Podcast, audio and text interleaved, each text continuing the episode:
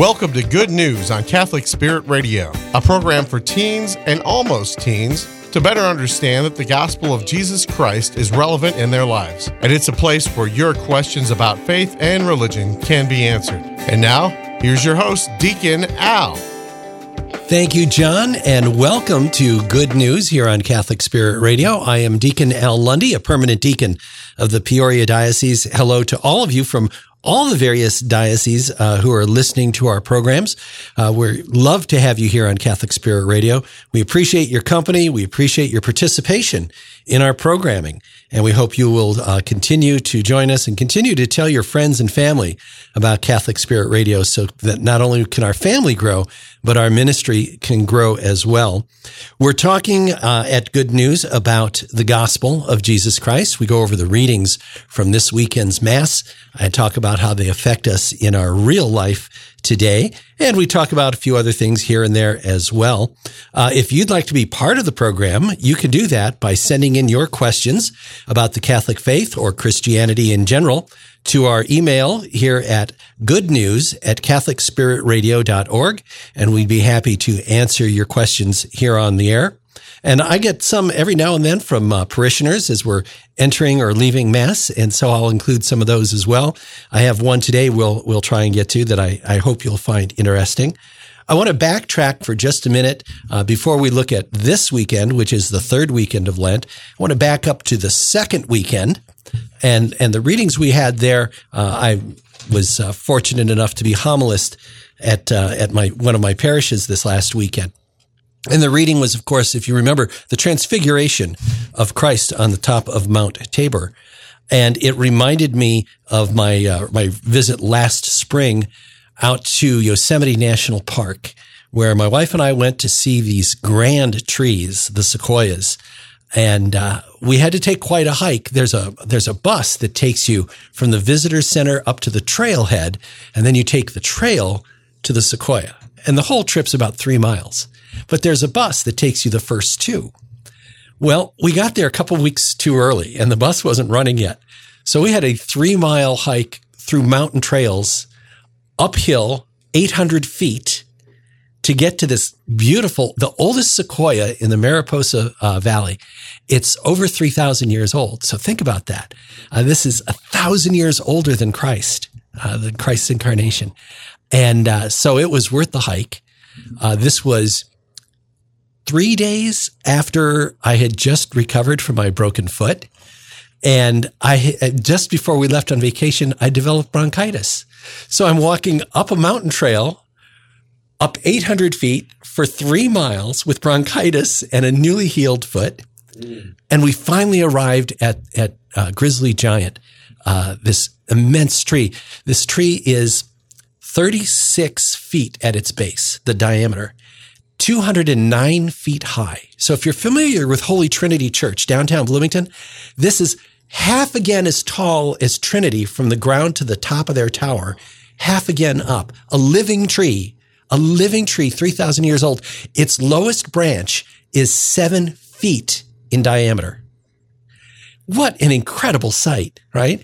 And we knew we were going to see uh, this this great tree. We knew a lot of the details about it, but until you get there, you don't realize how amazing it is.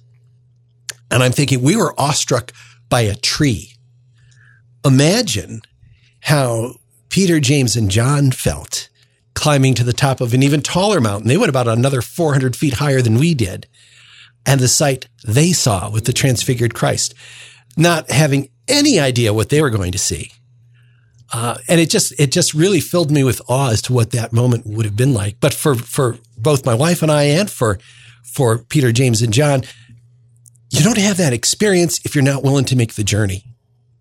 And the journey can sometimes be really difficult, but it's still worth the journey for what you discover at the end.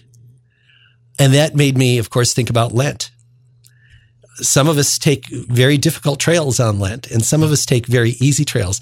I think it's the ones who take the most difficult trail who have the most, the sense of awe at the end. And, and so my homily was about don't be afraid to take the difficult trail. Your, your Lenten fast, whatever you abstained from uh, this Lent, should change you. It shouldn't be a pause. I'm going to stop drinking coffee for 40 days. That's what I'm going to give up. And then I'm going to start drinking coffee again. Well, you haven't really given anything up. You've paused from the same life, but you haven't really sacrificed. So I, I guess my message to you and, and what I tried to get across uh, last Sunday, and it's not too late if you haven't started your, your Lenten journey yet. It's not too late to start. Make it meaningful. Make the most out of it. Take the tough trail. Uh, be willing to exhaust yourself for these 40 days so that at the end, when, when we have the resurrection of Christ, it means something. It fills you with a sense of awe. And I think that the, the, the more you put into it, the more you get out of it. I think Lent is, is like that. So be willing to take the tough trail. Be willing to change, to transfigure yourself in, in this Lenten journey. Come out of it a different person than you went in. Don't just pause from something. Change yourself. Give something up that separates you from Christ or bring something into your life to draw yourself closer to Christ. Don't just say, well, I've got this bad habit. I'm going to pause it for 40 days and then pick it up again at the end. You haven't changed anything. Um, make the effort. Take, take, take the tough, take the tough trail, climb the mountain. And, and I think you'll, you'll be in awe of, of wait, what waits for you at the end. So that's that's my little recap of, of last weekend. This weekend we head into the the third week of Lent, and you might hear these same readings at your mass. You might hear something different. There's an option for the next three weeks. Uh, we're in cycle A for our. I'm sorry, we're we're into cycle B for our gospel readings mostly, but we have an option for the next three weeks of using A. So we can either do the Gospels from Mark or we can do the Gospels from John. So uh, in in the churches I serve, uh, uh, we've de- we've decided to go with the option. So I'm going to be using the readings from cycle A rather than cycle B, and uh, and that's what we'll talk about. So if you hear something different, uh, I'm not wrong. They're not wrong. We just we chose a different path. Okay. So uh, that's what we're going to talk about. The third week of Lent. Uh, as I say, it's not too late if you if you haven't uh, made that choice of, of how you're going to change. It's not too late. We still have uh, weeks to go uh, before Easter arrives. Uh, so think about that. think about what Lent is really about and what Easter is is really about. And that's what all of our readings for the next few weeks are, are discussing. We're trying to bring you closer to the realization of just who Christ is and what the resurrection means to us today in our lives. And sometimes we, we forget about that when we're at mass and we hear these readings. We think of them strictly as history. This is what happened in the past. This is what, this is what we need to know about what happened in Christ's lifetime. And that's not what the mass is about. And that's not what the readings are about. The readings are about the lessons that we learn from Christ in the past that are applicable today. And everything we read in scripture can be applied today. Uh, and so listen closely when you're at mass. There are great lessons to be learned, uh, lessons that, that can uh, make your life easier. Uh, the burden is easy. You know, the, so don't, don't be afraid with what you hear. You'll, you'll be a, a happier, freer person uh, by following the teachings of Christ than by trying to ignore them or avoid them. So we're going to take a break for just a few minutes. When we come back, we'll go into, uh, we'll dive deep into this weekend's readings on the third week of Lent. You're listening to Good News on Catholic Spirit Radio. This is Deacon Al, Catholic Spirit Radio, and we are so glad to have you with us. So our readings are a bit lengthy this, uh, this weekend. And because of that, we're going to skip over the second reading and just talk about the first reading and, and the gospel. Our first reading is from the book of Exodus. Gospel is from uh, John, and uh, let's let's just jump into it. So, uh, a reading from the book of Exodus. From the desert of Sin, the whole congregation of the children of Israel journeyed by stages as the Lord directed, and encamped in Rephidim. There was no water for the people to, to drink. They quarreled, therefore, with Moses and said, Give us water to drink. And Moses replied, Why do you quarrel with me? Why do you put the Lord to a test? Then in their thirst for water, the people grumbled against Moses, saying, Why did you ever make us leave Egypt? Was it just to have us die here of thirst with our children and our livestock?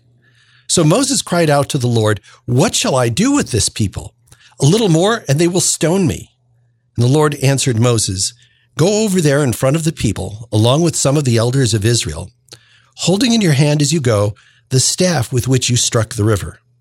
I will be standing there in front of you on the rock in Horeb. Strike the rock, and the water will flow from it for the people to drink. This Moses did in the presence of the elders of Israel. This place was called Massah and Meribah because the children of Israel quarreled there and tested the Lord, saying, Is the Lord in our midst or not? The word of the Lord. So I want you to think about this for a moment. We're, we're moving into Easter. We're coming up to the resurrection.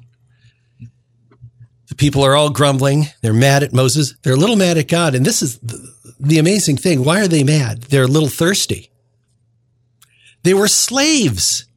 They used to be, they're used to being beaten and worked till they were nearly dead. They escaped from Egypt, a land where the Pharaoh killed all their children. And they're complaining. Moses took them away from all that and they're complaining because they have some thirst. Well, couple of things. One, they should have planned better. They knew where they were headed. I mean, they had days to get ready to head out into the desert. Who goes for how long in the desert and doesn't bring water? My wife and I went for a trip out west our first time and, and we had two five gallon uh, jerry jugs of water in the car, not knowing what we would need because we'd never been in the desert before. So we took 10 gallons of water with us. And we ended up bailing out two other drivers whose radiators went dry and had brought, gone to the desert with no water. Their kids were dry and the radiator was dry. And we were able to help them out because thank you, Boy Scouts, you know, be prepared. I filled a couple big water jugs. So these guys went into the desert knowing for days they were going into the desert and evidently didn't bring enough water with them. Uh, and they didn't trust, they trusted that, that God, who, the God who got them across the Red Sea, they said, okay, he did that, but he's not going to do anything else for us. They think there's no other graces to be had. They've, what, they've used them all up. And they don't trust Moses, their leader, to care for them. So now they're starting to complain and rebel. This is, as you remember, a stiff necked people. Uh, how many how many miracles from God did they need to see? They saw seven before they left ever left Egypt, and still they don't believe that God is on their side, and so they they start to bicker like small children over this. So Jesus tells Moses, "You'll see me raised up on a hill, on a rock. Strike the rock with a stick, and water will will pour out." Well, let's think about Easter uh, about Good Friday for a minute. Jesus raised up on a hill, on a rock, right? On the cross.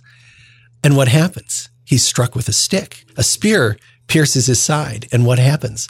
Blood and water, life. You know, water and blood, that's, that's what gives us life. And that gushes out of his side.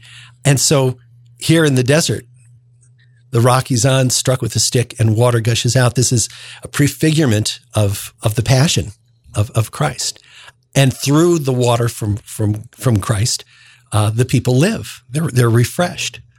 But Jesus is going to remind us uh, very shortly in our gospel that there's a difference between the water we drink from nature and the the water that we get from Christ, and and so pay attention pay attention to that part as well.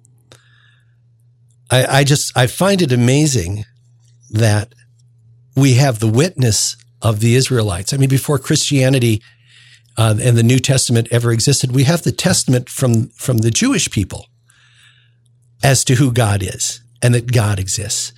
And yet we still have people today who can't see that, who take all this, all this written witness and say, well, you haven't shown me. Show me and I'll believe. And the, what good did that do? God showed himself to the Jews how many times? And still, they believed for a short time. And then they went back to their human weakness. Of, so what did you, you know, that's what, those are the miracles you did for me yesterday. What did you do for me today? Uh, we like, we like the Israelites can be so fickle and of such little faith. And, and we forget of all, all the great things God has done for us. And then we bicker about the little irritations in our life. And we forget that God hasn't left us. God hasn't changed. He still loves us. He still wants to do things for us, but we've got to get through our own, our own immaturity as, as Christians and, and realize that God hasn't left us. When, when we're not in connection with God, it's because we walked away. If in your life right now you feel like God has abandoned you, I, I encourage you to sit down in someplace quiet where you can focus on the voice of God and just talk to him and start with, I'm sorry. I forgot about you. Because God never forgets about us. But so often we get caught up in our own human frailty that we forget about God. And that's what happens with the tribes of Israel over and over again. And that's what we tend to do over and over again. And what Moses is trying to say is have a little faith, have a little trust, and uh, trust in, in, in the leadership, in this case, Moses, in, in our case, our, our, our priests and our bishops, and have a little trust in God that this is a God who greatly loves us more than anything else out of all his creation. Nothing is more precious to him than you. But how precious is God to you? Take a few moments to, to sit down and just talk to God and, and say, I'm sorry. I, this, this void between us is, is my fault. And I'm sorry. And listen to the voice of God. He answers all prayers. And there doesn't need to be this, this separation, no matter what has caused you your, the sadness in your life. Uh, it could be an illness. It could be a disagreement with a spouse or a parent or a child. Uh, it could be an addiction. Whatever has separated you from God is because you let it take you away from God and not God away from you. In our gospel today, it comes from the gospel according to John. And again, we're going to talk about this, this life-giving water uh, that can only come from, from Christ and how that affects us uh, today, just as it did uh, back in uh, back in the Christ, time of Christ. So John writes that at that time Jesus came to a town of Samaria called Sychar, near the plot of land that Jacob had given to his son Joseph. Jacob's well was there. Jesus, tired from his journey, sat down there at the well. It was about noon. Remember, we're still in a desert, noon in the desert. This is pretty miserable time of day to be out, especially on a on a trek like Jesus and the apostles were. But even for the people who live in this area, most of them at this time of day are sitting somewhere in the shade relaxing because this is a miserable time of day. So he goes uh, and, and sits at the well about noon. A woman from Samaria came to draw water, and Jesus said to her, Give me a drink. His disciples had gone into town to buy food, and the Samaritan woman said to him, how can you, a Jew, ask me, a Samaritan woman, for a drink? For Jews use nothing in common with, with the Samaritans. Jesus answered and said to her, If you knew the gift of God and who is saying to you, Give me a drink, you would have asked him, and he would have given you living water. The woman said to him, Sir, you don't even have a bucket, and the cistern is deep. Where can you get this living water? Are you greater than our father Jacob, who gave us this cistern and drank from it himself with his children and his flocks? And Jesus answered and said to her, Everyone who drinks this water will be thirsty again. But whoever drinks the water I shall give you will never thirst. The water I shall give will become in him a spring of water, welling up to eternal life. The woman said to him, Sir, give me this water so that I may not be thirsty or have to keep coming back here to draw water. And Jesus said to her, Go call your husband and come back. And the woman answered and said to him, I do not have a husband. Jesus answered her, You're right in saying, I do not have a husband, for you've had five husbands, and the one you have now is not your husband. What you have said is true, the woman said to him. Sir, I can see you are a prophet. Our ancestors worshiped on this mountain, but you people say that the place to worship is in Jerusalem. And Jesus said to her, Believe me, woman, the hour is coming when you will worship the Father neither on this mountain nor in Jerusalem. You people worship what you do not understand. We worship what we understand because salvation is from the Jews. But the hour is coming and is now here when true worshipers will worship the Father in spirit and truth. And indeed, the Father seeks such people to worship him. God is spirit, and those who worship him must worship in spirit and truth. And the woman said to him, I know that the Christ is coming, the one called the Anointed One. When he comes, he'll tell us everything. And Jesus said to her, I am he, the one speaking with you.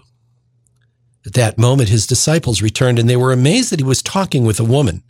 But still no one said, What are you looking for? or Why are you talking with her? The woman left her water jar and went into town and said to the people, Come see a man who told me everything I've done. Could he possibly be the Christ? They went out of the town and came to him, and meanwhile the disciples urged him, Rabbi, eat. But he said to them, I have food to eat which you do not know.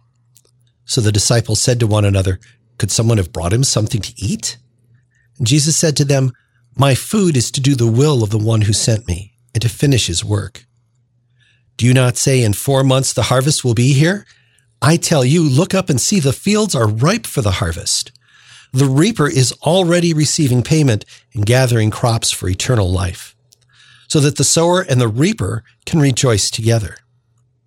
For here the saying is verified that one sows and another reaps. I sent you to reap what you have not worked for, and others have done the work, and you are sharing the fruits of their work. Many of the Samaritans of the town began to believe in him because of the word of the woman who testified. He told me everything I've done. When the Samaritans came to him, they invited him to stay with them, and he stayed there two days. Many more began to believe in him because of his word, and they said to the woman, we no longer believe because of your word, for we have heard for ourselves, and we know that is, that is truly the Savior of the world. The Gospel of the Lord. There's a, there's a lot happening here. It's a long reading because there's a lot to digest. You know, when you, um, I've been on a few occasions to a retreat house out near St. Louis called White House. And the White House is run by uh, the Jesuit order a lot of people, even even in the Catholic uh, community, a lot of people complain about Jesuits. Mm-hmm. You know, and, and, and in some cases, rightly so. But the Jesuit priests I've met out at White House have been fabulous, really fantastic. And the retreat uh, leaders that I've, I've studied under, uh, really amazing. And one of the things I really love about the, uh, the Jesuit uh, charisma is how they study scripture. And they have a, a great practice of using imagination. And that doesn't mean making things up. It means you take yourself and you, you place yourself into the reading. You take yourself back in time to that place. You, you pick out a character in the reading and you, you become that character and you, you think about how is what's going on around affecting you.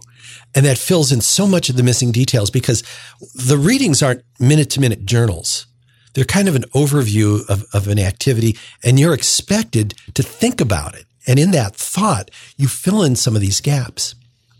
Well, if you think about the Samaritan woman, uh, the Samaritans were uh, the lost tribes of, of, Judaism. They were the, the cast off. They went off and, and they intermarried uh, with other tribes and they developed their own set of, of beliefs about God and their own practices and their own traditions. And that really honked off the rest of the, the tribes of Israel. And they created this big separation. So like, we're the real believers and you, the Samaritans, you're the, you're the false believers. You're, you're the corrupted believers. You know, we do that today, uh, among our own Christian brothers. Uh, we, we, we sometimes think ill of this Christian faith or that Christian denomination thinks ill of us. Uh, and it's just because we have these different, we've, we've wandered away from each other for the last 500 years or so. We've just wandered away from each other and developed different traditions and, and slightly different beliefs, but the core is the same. And here we see the Samaritans now coming to the realization of, of who God is and, and who, who the Christ is. And this Samaritan woman really represents all of us. We all have these, uh, false husbands, these, uh, false beliefs that, that we, uh, become addicted to for a while. It could be power. It could be money. It could be possessions. And those are also temporary. Wealth can be taken away. Possessions can be lost. Uh, power can be can be usurped. So those are all temporary. The real the real thing is is Christ, is the love of Christ, because no one can take your faith from you. You can abandon it by your own choice, maybe, but no one can take it from you. Everything else that you hold dear can be taken. And from this woman, she, she goes from false belief to false belief. She's had five false beliefs in the past. And now she's the one she has now isn't even her belief. She's borrowing somebody else's in Samaria. And Jesus is saying there's only one true, there's only one truth in all of this, and that's me. And he offers the, the this water that that keeps you from ever being thirsty again. That's that's the faith in Christ. And it's offered to all of us, just as he's offered it to this woman. It's offered to all of us. No one has to find faith. We're all given faith through our baptism. Not everybody accepts it. And that's the difference. So I guess today what I'm, what I'm asking you is, where are you in your life? Are you the woman at the, coming to the well, uh, the lowest of low, ostracized from her whole community. That's why she's coming to the well at noon when everybody else in their right mind would be there early in the day before it got hot. She's not uh, welcomed among the other women because she's had all these different husbands. And right now she's fooling around with somebody else's. So she's not welcome to be around the other women. So she has to come in the heat of day to do this. So she's at a really low point in her life until she discovers Christ. And then her whole world changes. And now she's leading the whole community to come see Christ. So where are you? Are you the woman at the well who's given up on the truth or, or has never actually met the truth? And you're wandering from, from belief to belief, maybe from church to church, maybe from addiction to addiction? Or are you the woman at the well after she meets Christ who realizes that this is the truth and then sets out to share the truth with others? She will never be alone again after this meeting now with Christ, she's now become a leader in the community. People are following her and saying, We believe you. You can turn away from everything wrong in your life now by turning to Christ, and He will change everything. We'll talk again next week on Good News here on Catholic Spirit Radio. Until then, this is Deacon Al Lundy. May Almighty God bless you, protect you from all evil and bring you to everlasting life. You've been listening to Good News on Catholic Spirit Radio, a program for teens and almost teens to better understand that the gospel of Jesus Christ is relevant in your life. Submit your questions to Deacon Al at goodnews at catholicspiritradio.com. That's good news at catholicspiritradio.com. Deacon will answer your questions about faith and religion. Thank you for listening to Good News on Catholic Spirit Radio.